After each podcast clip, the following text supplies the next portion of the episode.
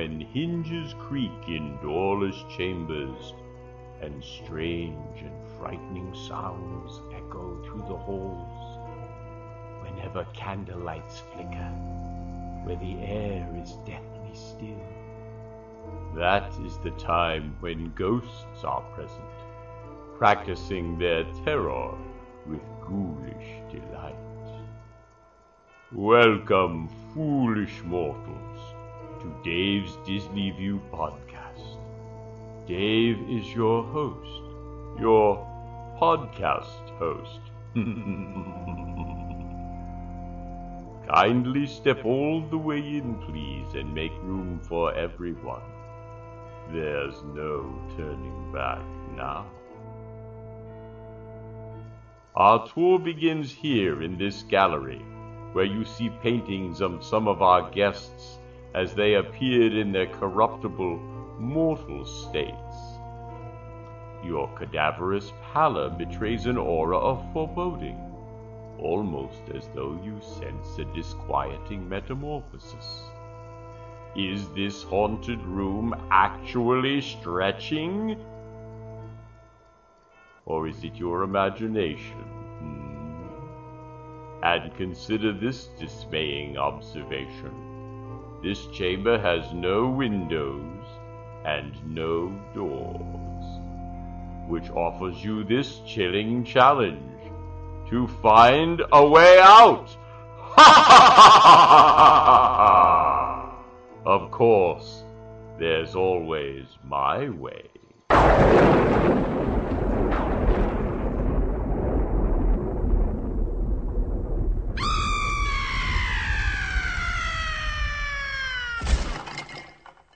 Well, hey, everybody, it's Dave again. As I like to do on my podcast once in a while, I bring on a special guest to talk about different things around the Walt Disney World Resort. And this week is no exception. I'm bringing on Brent Pope, who is the author of one of the iPhone applications that, unfortunately, is no longer out there, and we'll get to that in a minute. But I wanted to talk to you about how technology has evolved in the Walt Disney World schema. As we look at everything, it used to be back when the park opened, you'd go to the park, you were off on your own. You had no communication with anybody other than the person you were talking to, unless you found a payphone and wanted to call somebody. Certainly, if you wanted to find out wait times for rides, you had to walk over to that ride, that attraction, and go look at the wait time and kind of assess for yourself where it was going to be. Not so much anymore. Things have changed dramatically in Walt Disney World. So, Brent, how are you doing? I'm doing good, man. How are you doing? I'm doing really well. So, welcome to the podcast. Thank you. Oh, glad to have you. So a couple of years ago, or a year or so ago, you came up with an idea for an iPhone application to talk about wait times at Walt Disney World. Yes, and it came from personal experience. Before we began the podcast, you and I were doing a little, free chat. And it really, technology has utterly changed the way we experience culture and engage in commerce. And I like to tell people that and remind people that. And you have to be ready to take advantage of that from a business standpoint. From my standpoint, just as a consumer trying to enjoy things that I experience, technology has really changed the way we do that. You kind of asked, where did I come up with the idea for that? Well, I don't know if you know the story about me, but I got laid off in March of 2009. And a week after I got laid off, I had this planned trip to Disney World. And so I was there with my family. And like I did, every time I've been at Disney World for the last 15 years, I get off a ride and I think, dang it, if only there was a way to know what the ride times are, halfway across the park.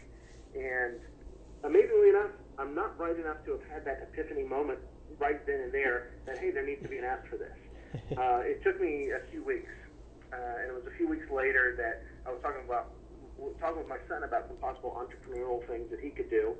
And, I was talking about the kind of things that would you would think would make for a successful product, and somehow the idea of this wait times app popped into my head. And so then I began to sort of aggressively pursue it, thinking that it would be a good thing because, who doesn't want to know what the wait times are? And, especially when you're at the park with your family and it's hot and you're just trying to make the most of your money, it doesn't cost so much to get in there to begin with. So it was really just about improving the experience. And I think if there's one theme that will run through our conversation today, Dave, it's the word experience. Yeah, good. Yeah. And what I mean by that is really have always admired Walt Disney World and Walt Disney himself for how they really try to manage the experience that you had. They know it's not just about riding the rides, and that's why, if you know the story, you know, the reason they created Walt Disney World out there in the middle of, you know, the Florida orange groves is because Walt was standing on top of the Swiss Family Robinson treehouse in California, and he could sort of vaguely make out the top of a Howard Johnson, the orange roof of a Howard Johnson, and he really wanted people to be able to escape that, and he wanted them to have an immersive experience. And, you know, so, you know, they created that shadow company that bought up all the land, and, you know, voila, many years later we have Walt Disney World with, you know, multiple theme parks and water parks and everything else, and it truly is an immersive experience. So that's sort of the nitty-gritty brick-and-mortar way that, you know, that experience, the immersive experience happens for us. But, you know, I don't know if you have any favorite cues. It'd be interesting to talk about what your favorite cues are at the Disney World parks. Do you have any favorites? I do have a couple of favorites. I actually like the I've never actually ridden on Expedition Everest, but I've stood in the queue before. Yeah. And I thought it was tremendously well themed. That's one of the newer ones, of course. Yeah. You know, I like the way Pirates is themed out. It's one of my favorite attractions overall, and it's the whole experience there of that one. Exactly. Yeah. Exactly right. They really do it right. I've always enjoyed. I actually like the Jungle Boat Cruise. I love the campy music that's playing. And the little. In Epcot, I really liked the test track. Mm-hmm. You know, and those are all about having an immersive experience, and I think they kind of fail in some ways. And I haven't been back to the Magic Kingdom since they reopened Space Mountain. Okay. But that was a queue that was definitely in need of some refreshing. Oh, yeah. You know, and frankly, I think they haven't done as much as they could have done in Soarin', also at Epcot. Yeah. But most of the queues are really, it's part of the experience of the ride, you know. And I tell you what, you know what's a great one? The Finding Nemo, the Nemo under the Voyage Under the Sea one. Yes. Like, that one is so good that you almost hope you have a little bit of a wait so you can slowly walk through it and enjoy it. And you know that they've done a good job when that's happening. No, you're absolutely right. When they really put the time, effort, and thought into what you're doing while you're waiting. You're right, absolutely. Speaking of waiting, I realized you had asked me about the apps, and you know what it is the way the apps work was it was sort of a Twitter for wait times, and where you could update put updates of what the wait times are at a certain ride when you're coming off the ride or as you're waiting in line, and you can see what other people have put in at the other side of the park. It never really took off like I thought it would, Dave, and there's a couple of reasons for that. The first one is mine came out about the same time that another one came out, and it did almost exactly the same thing. Right. The one I did, I originally called Wait Times Magic Kingdom Edition. Well, almost literally 4 or 5 days before mine launched, one came out called Disney World Wait Times. Mm-hmm. And it worked a little differently, but it was the same principle that people would enter the wait times on it. But mine was only for Magic Kingdom. I did a lot of press. I did a lot of publicity for mine. But I think because the other app was so intuitively named, more people were drawn to that. Okay. So immediately, the way this a concept like this has to work is like everybody's got to be on the same page. It's got to be easy. You've got to have a real fast critical mass has to be reached quickly for it to work, and you know, there's some problems, and it never really took off. But I found out another thing, to be honest with you. I thought that I wanted to know what wait times were more often than I actually wanted to know what wait times were. You know, I was just going to say that's a great point, because I'll tell you, I went and I was sitting at home and I was like, I wonder if there's an app for this, right? And I went and looked for it, and I found your app and I found the other app you talked about, and I downloaded them both. And I was kind of tinkering with both a little bit. And it gave me the feeling like I was there when I was sitting at home, right? I could sit there and go, oh, what's the wait time for Jungle Cruise, right? Yeah. Just for fun. You know, I'd be sitting at work and I'd just do it, you know, surreptitiously while I'm sitting at my desk, just because it felt good in some way. Yeah. And you're right. When I got to the parks, I was like, I should be a good community citizen here and I should update the wait times. And I did it sometimes, but I never really looked at what the wait times were somewhere else. You're absolutely right. Here's what I learned about it is that I spent a lot of time at the parks last summer because I wanted to try to jumpstart it and sort of be the person updating it, you know. So I would jump around from park to park to park, you know, updating wait times just so they would be relatively current. But what I realized, and when I'm with my family, I realized, you know, you don't get off Jungle Boat Cruise and say, hey, I wonder what the wait time is at Space Mountain. And then you go to Space Mountain and say, hey, I wonder what the wait time is at Big Thunder Mountain Railroad. Right. Get off Big Thunder Mountain Railroad and say, hey, I wonder what the wait time is for the Tomorrowland Speedway.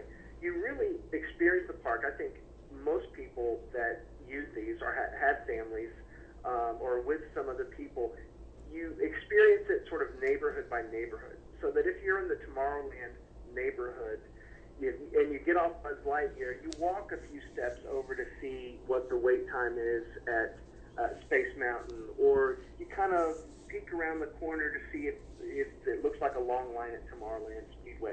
And so people...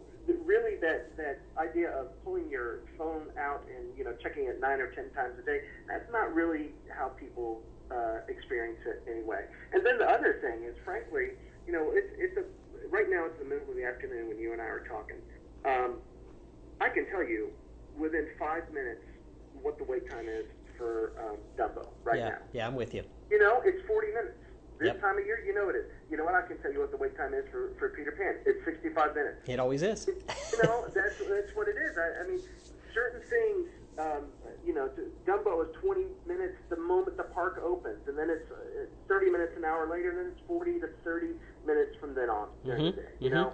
So certain things, you know, it just, except for the times where, you know, somebody might update and say, hey, this ride is down, it's temporarily closed, that becomes helpful information. But, you know, again, you got to have enough people there doing it. So that is what it is. I decided to shut them down. There were multiple apps that were doing the same sort of thing. Other companies that were they were developers, and that's what they did. Started doing this, and you know, it was fairly inexpensive for me to fund and to create. And one thing I can tell you about applications is it's easy to cheap and easy to create. It's cheap and easy to imitate, and people will, and that's what happens. And when you're dealing with, like, I'm a napkin guy, right? So I have the idea on the napkin, and I take it to the development team and have the code monkeys, you know, write the app. That costs me money every time I do it. Whereas if you have a development team and you know, they developed the app and they're working some other things, and they've got some downtime this week. Hey, we've got 8 or 10 hours. Let's update the app. Right. They can do that, and that's something that ultimately a napkin guy like myself is not going to be able to keep up with. So between that, you know, I changed the name from Wait Times to Weight Watchers, which I thought was really clever and it was really great until I got that letter, cease and desist letter from the Weight Watchers people in New York, and then I said, you know what, I'm not making money on this anyway, I'm just going to go ahead and shut it down. Yeah, when I heard that story about the other company with the same name, I laughed out loud. You don't need to get into the discussion here, but I just laughed out loud at hearing that. I said, yeah, I always think of food when I'm standing in line somewhere at Disney World. It's silly, but you know... That's okay, you know. They're trying to protect their brand. But, sure. No, I'm really fascinated by the...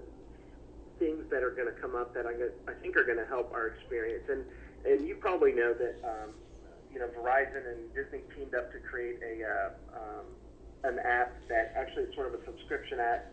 It's about $10 for 6 months of use, about 180 days of use, and it's supposed to tell you what the wait times are and some other information.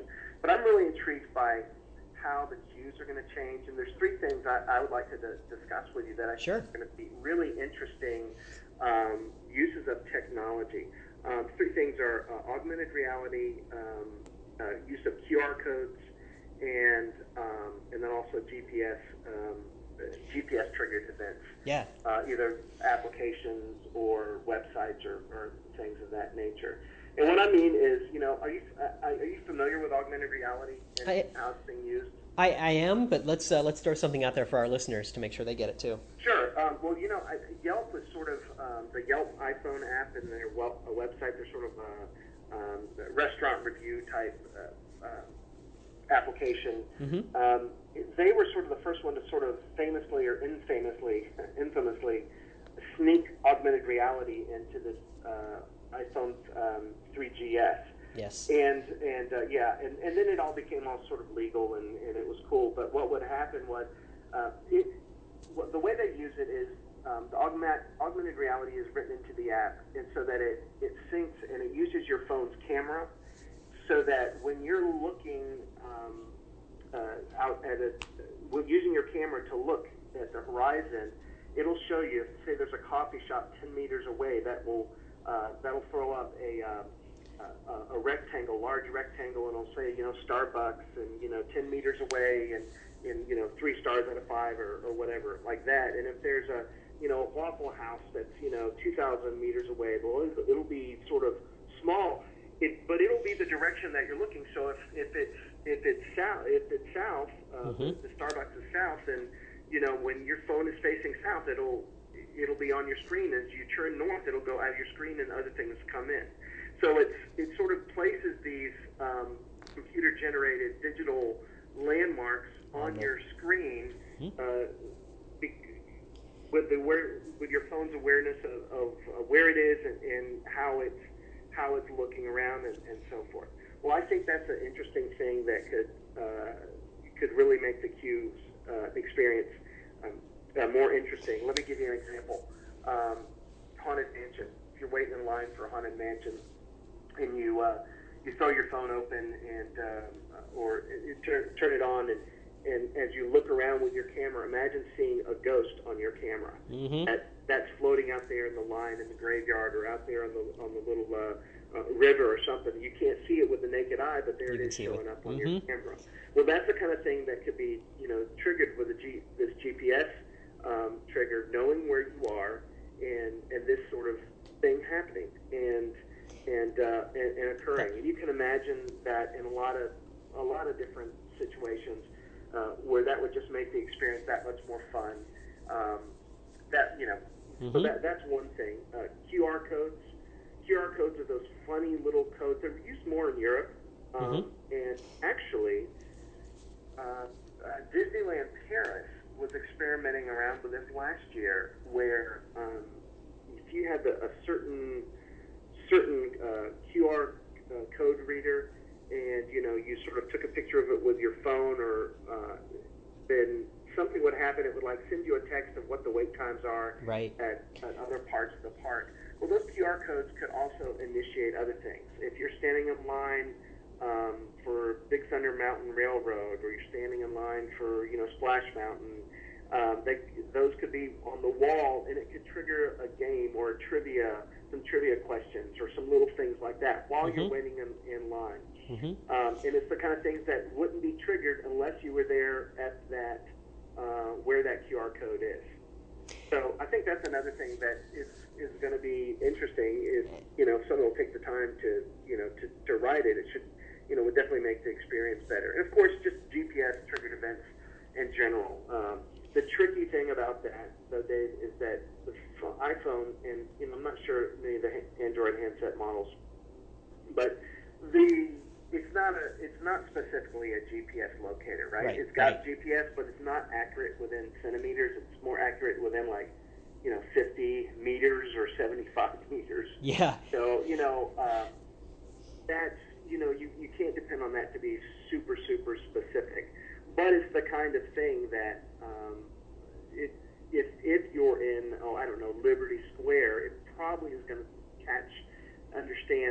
know that you're in Liberty Square, and tribute could come up, or other things. And you really, I'm sort of waiting for Disney to offer something free that tells you, hey, we've got open reservations at this Liberty Tavern. See that's they want to have every last reservation filled, and that would be a tool to enable people to be aware of these open reservations and so forth. And I agree with you. I think that's exactly where the technology is headed, that there's you're taking advantage of all of these opportunities, and you can call it upselling, you can call it cross-selling, you can call it whatever you want, but it's taking opportunities and reaching your customer base, your guests in the park, to offer them something.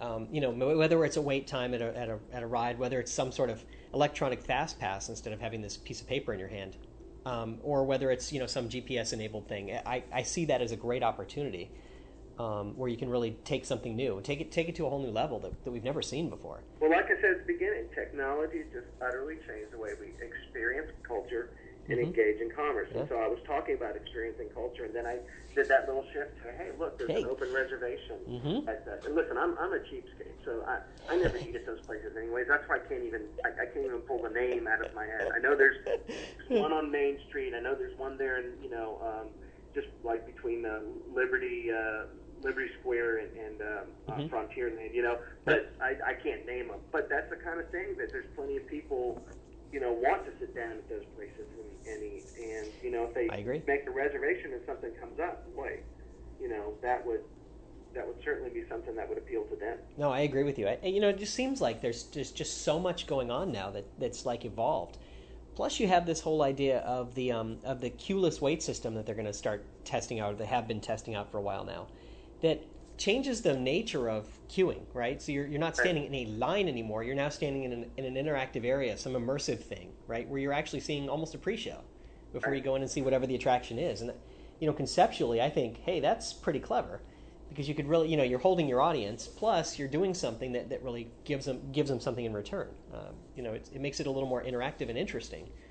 And again, anytime, and, I come from a marketing and advertising background, so in terms of doing web development and things like that, I know you have to be clear, and I know you have to be, make things user-friendly and very usable in terms of user interaction and user experience.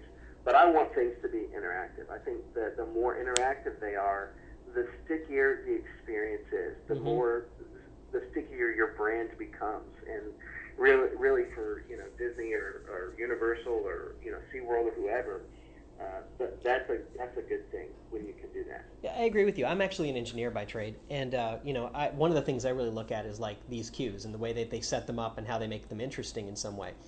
So I'm standing in line at the Jungle Cruise, and I think it's actually kind of cool. Like you said, you're hearing that overhead audio and sort of the quirkiness of it all, and it's fun. And you're loading the boats, and they're moving along, and you can kind of see where you're going.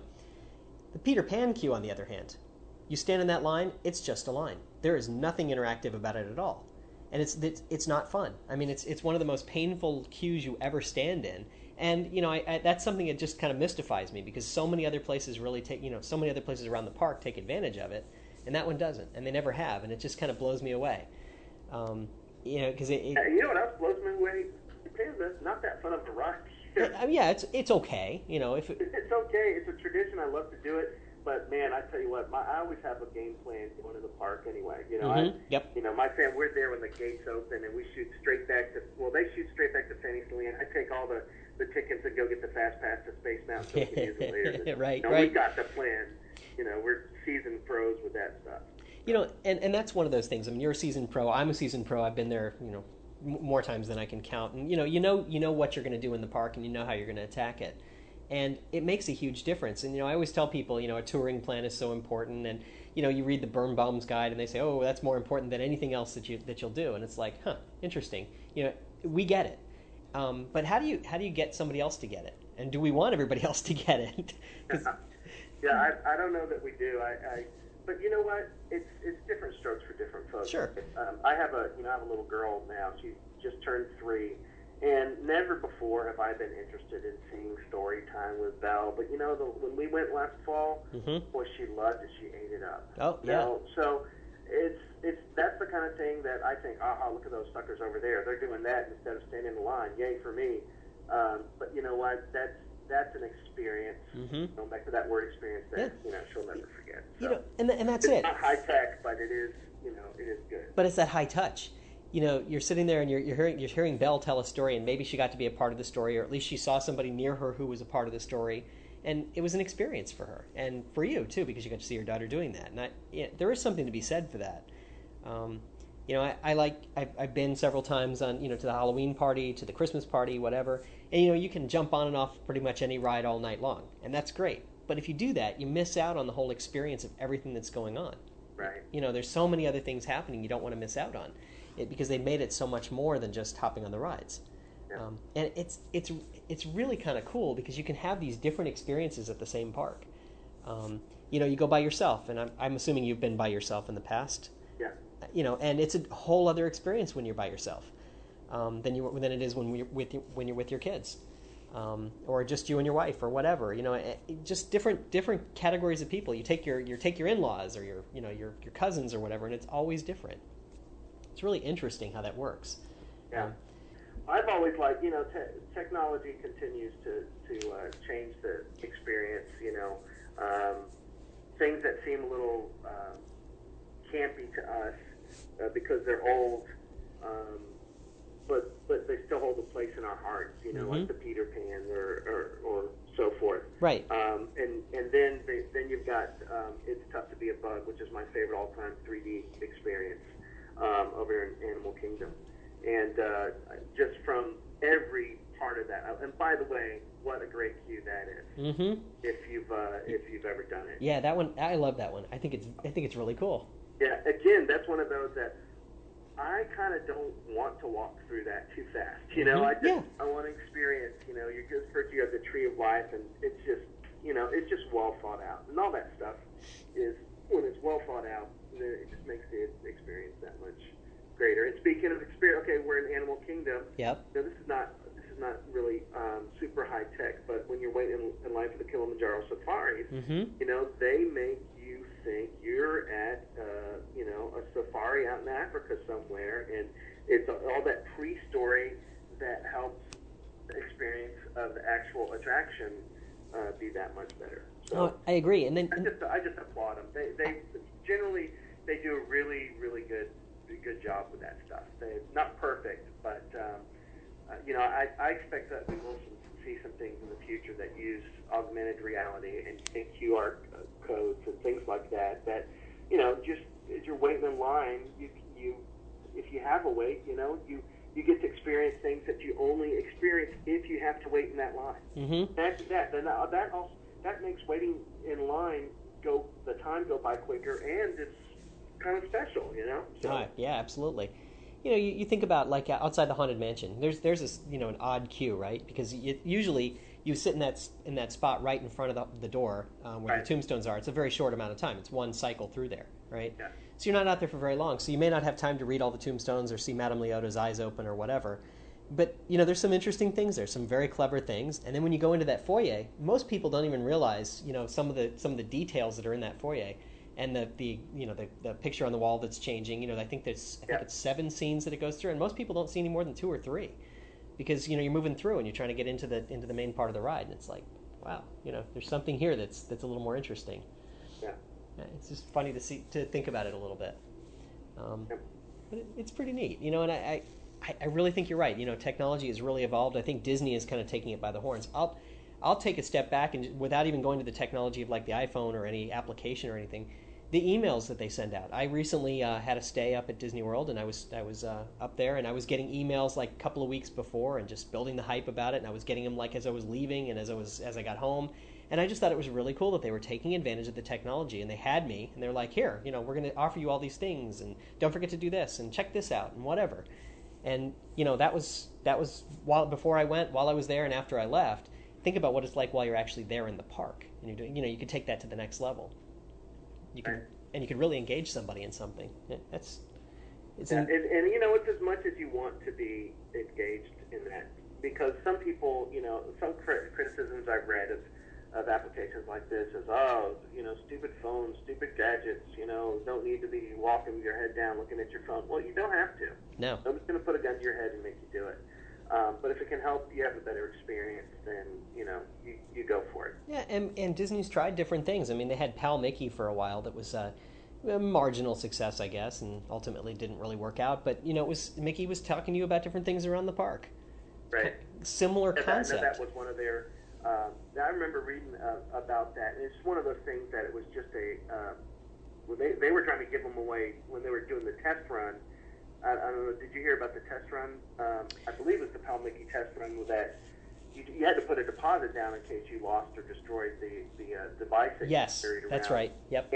And they weren't going to make you pay to use it, but people couldn't even get people to test it. And I think they knew right then and there nobody is going to, fork over this much money and have that much money at risk, and so they had to cancel the project. Yep. They can't hit a home run every time. No, they can't. But if they could, if they could take that technology, that concept, and help you to build something more interactive in your phone, whatever it might be, think about the concept there. What we need to do, Dave, is we're going to need to find somebody that has a Verizon smartphone and go to the park and, I'll pitch in a couple of bucks and get the new Verizon app and see what it's like. Yes, I'd be interested. I would be interested in that too. I'm kind of intrigued by that. If anybody out there is listening and they have a Verizon phone and they're trying it out, please do email me, davesdisneyview@gmail.com, and I'll get in touch with Brent and let him know what's going on. But want to hear about that, your experiences with it, if you have it. But it's just kind of an interesting idea that they that they're doing this. And as an AT&T iPhone user, I felt kind of like I was left out in the cold. I'm like, I got the cool phone, and you're not helping me out. Darn it! Yeah. Yeah. Well, clearly Verizon knows. That was advantageous for Verizon because of all the Disney files out there that. Somebody's going to be on the fence about what kind of phone to get and what service to go with. And, that probably has swayed some people's decisions. I don't know. Maybe not as many as they'd like, but, if you're that much of a Disney nut, you have to, it gives you pause.